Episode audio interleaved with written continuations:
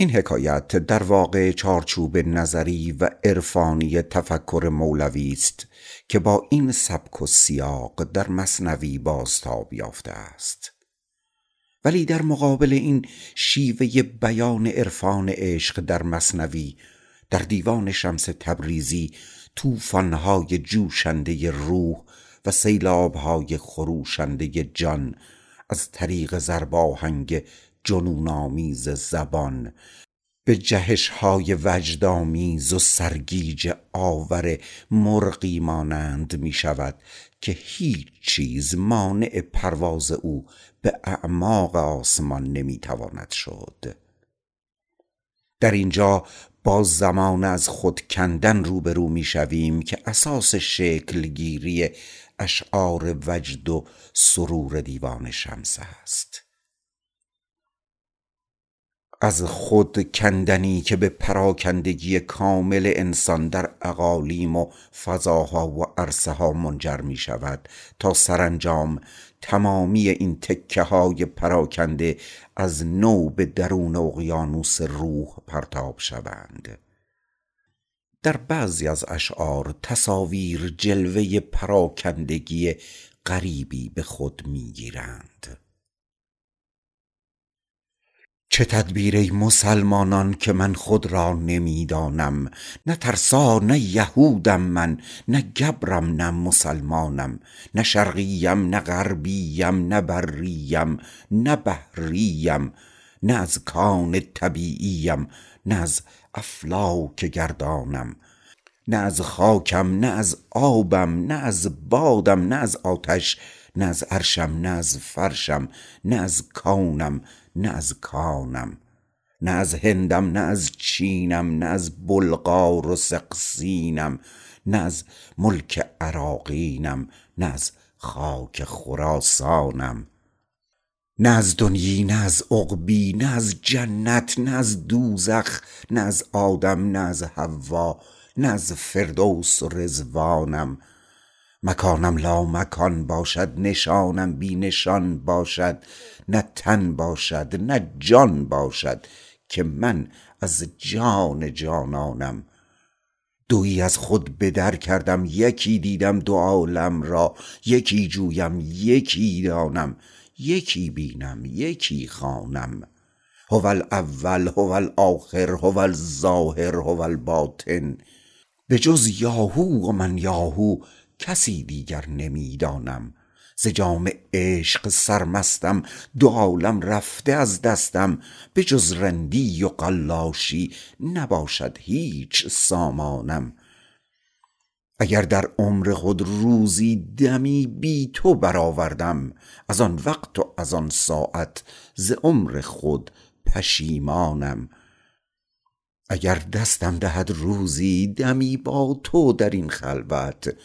دو عالم زیر پای آرم همی دستی برافشانم الا ای شمس تبریزی چنین مستم در این عالم که جز مستی و قلاشی نباشد هیچ دستانم.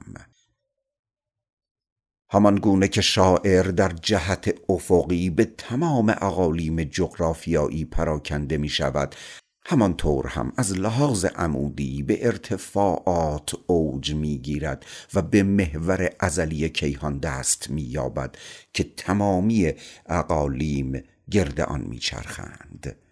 او همه جا هست و هیچ جا نیست. در میکده مغان روی کوه قاف و در آشیانه عنقا در حجر الاسود کعبه در نقطه اتصال قاب قوسین. هم در زمان آفاق است و هم در زمان انفس هم در بالا و هم در پایین هم در یمین و هم در یسار. نه از خاکم نه از آبم نه از بادم نه از آتش نه از عرشم نه از فرشم نه از کونم نه از کانم. همین مکان لامکان مقر عشق است بالاتر از افلاک بالاتر از مجردات و ملائک. آنجا که روح در کبریای جلال حق فانی می شود. عشق همچنان انسان را فرا می‌خواند تا از تمامی موانع درگذرد و محدودیت ها را در نوردد و سرانجام. به جان جان جانها بپیوندد. یعنی در دریای جان قوطه خورد که نه ساحلی دارد و نه آغازی و نه فرجامی. فضایی است طراح هر فضا مکانی سازنده هر مکان نقطه ای گشاینده هر دایره. یا به بیان دیگر دریای معلق است. عشق از بنه بی بن است و بحری است عظیم. دریای معلق است و اسرار قدیم. جانها همه غرقه اند در بحر مقیم. یک قطره از او امید و باقی همه بیم. و عاشق چون در این دریای معلق غرقه شود همه جا هست و هیچ جا نیست. از چنین و چنان آزاد است و چنان مست از باده عشق که آسمان را از ریسمان تمیز نمی دهد خرما آن دم که از مستی جانان جان ما می نداند آسمان از ریسمان ای عاشقان. طرفه دریایی معلق آمد این دریای عشق نی به زیر و نی به بالا نی میان ای عاشقان. صور شعری بیانگر این هیجان حیرت انگیز وجود همه از پویایی جنبش جهش چرخش و دوران و فوران و سیران سرشارند. همچون پرواز سیمرغ به سوی ماه تابان یا جهش آنی تیر از کمان یا پرپر شدن گل در فصل خزان. یا پرواز برقآسای مرغ گمان پراکندگی سرگیجگی آشفتگی پریشانی امواج خروشان دریای طوفانی یا سرگردانی کشتی هایی که به گردبادی گران گرفتار آمده اند یا چرخ هایی که گرد خود بی امان میچرخند یا متلاشی شدن انسانی که در سیلاب سیر و سلوک به هزاران قطعه شکافته می شود تا رپود وجودش می گسلد و جسمش دیوانوار گرد روح می چرخد و سرگیجه می گیرد از اینکه روابط همه معکوسند. در پس این همه هیاهو این پویندگی و پراکندگی آنچه به گوش می رسد حرکت است. ای عاشقان ای عاشقان هنگام کوچ است از جهان. در گوش جانم می‌رسد طبل رحیل از آسمان. این بانگ ها از پیش و پس بانگ رحیل است و جرس. هر لحظه ای نفس و نفس سر می کشد در لامکان. زین شمع های سرنگون زین پرده های نیلگون خلقی عجب آمد برون. تا غیب ها گردد عیان. ای دل سوی دلدار شو ای یار سوی یار شو ای پاسبان بیدار شو خفته نشاید پاسبان.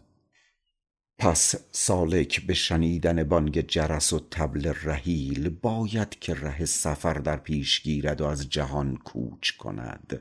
از زمان و مکان فراتر رود از عرض و طول بالاتر رود تا به سرحد ناممکن رسد. آنجا که شمع ها سرنگونند و پرده ها نیلگون. به عبارت دیگر شاعر شاهد تجلیات آغازین می شود آنگاه که عالم مجردات صورت محسوس می گیرد پس خشم من زان سر بود و از عالم دیگر بود. این سو جهان آن سو جهان بنشسته من بر آستان.